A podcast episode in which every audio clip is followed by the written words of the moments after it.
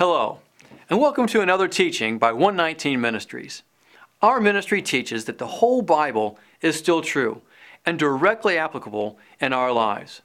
If you would like to know more on what we believe and teach, please visit us at testeverything.net. We hope that you enjoy studying and testing the following teaching.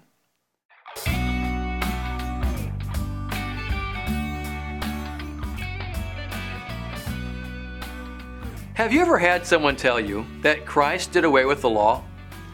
We want to address this with some if then questions. For the sake of time, I will not be reading the verses shown. So, I encourage you to stay close to the pause button so you can read them for yourself. Ready? Here we go.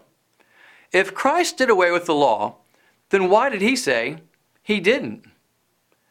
If Christ did away with the law, then why is it taught in the millennium. If Christ did away with the law, then why is it prophesied to be in our heart?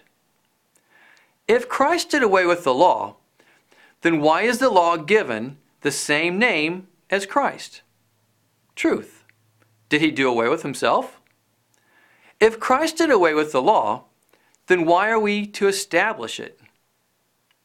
If Christ did away with the law, then why does Paul declare it holy, righteous, good, and spiritual. If Christ did away with the law, then why does James declare it perfect and call it the law of liberty? If Christ did away with the law, then why did Paul delight in God's law? If Christ did away with the law, then why does 1 John say that those who break it sins?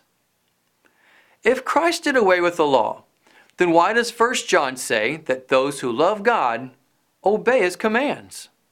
The law.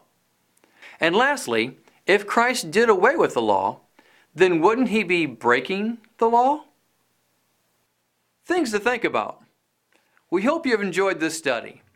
Remember, continue to test everything. Shalom.